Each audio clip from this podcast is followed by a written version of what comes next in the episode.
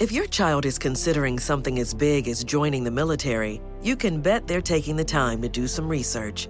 You can too by visiting today'smilitary.com because their success tomorrow begins with your support today. Audioricette.it, il podcast italiano per ricette facili e veloci. I tortelli di patate si realizzano cuocendo e schiacciando le patate pelate in precedenza e preparando un composto di cipolla tritata e mascarpone che verrà poi aggiunto alle patate con la ricotta, il grana e il tuorlo d'uovo. A questo punto verrà stesa la pasta sfoglia e su di essa verrà distribuito il composto. Un secondo strato di pasta sfoglia sigillerà il composto, che verrà diviso e cotto in acqua salata. Amici di audioricette.it, andiamo ora alla preparazione.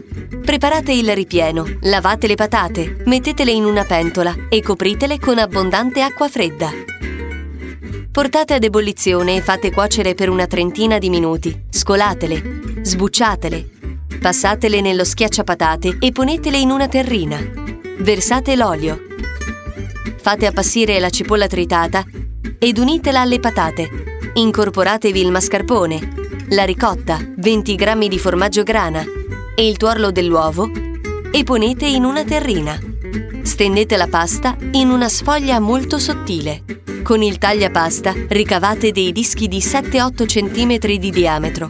Al centro di ognuno mettete del ripieno, inumidite i bordi e ripiegateli a metà, premendo bene la pasta.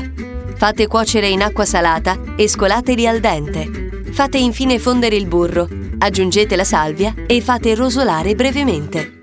Audioricette.it, il podcast italiano per ricette facili e veloci.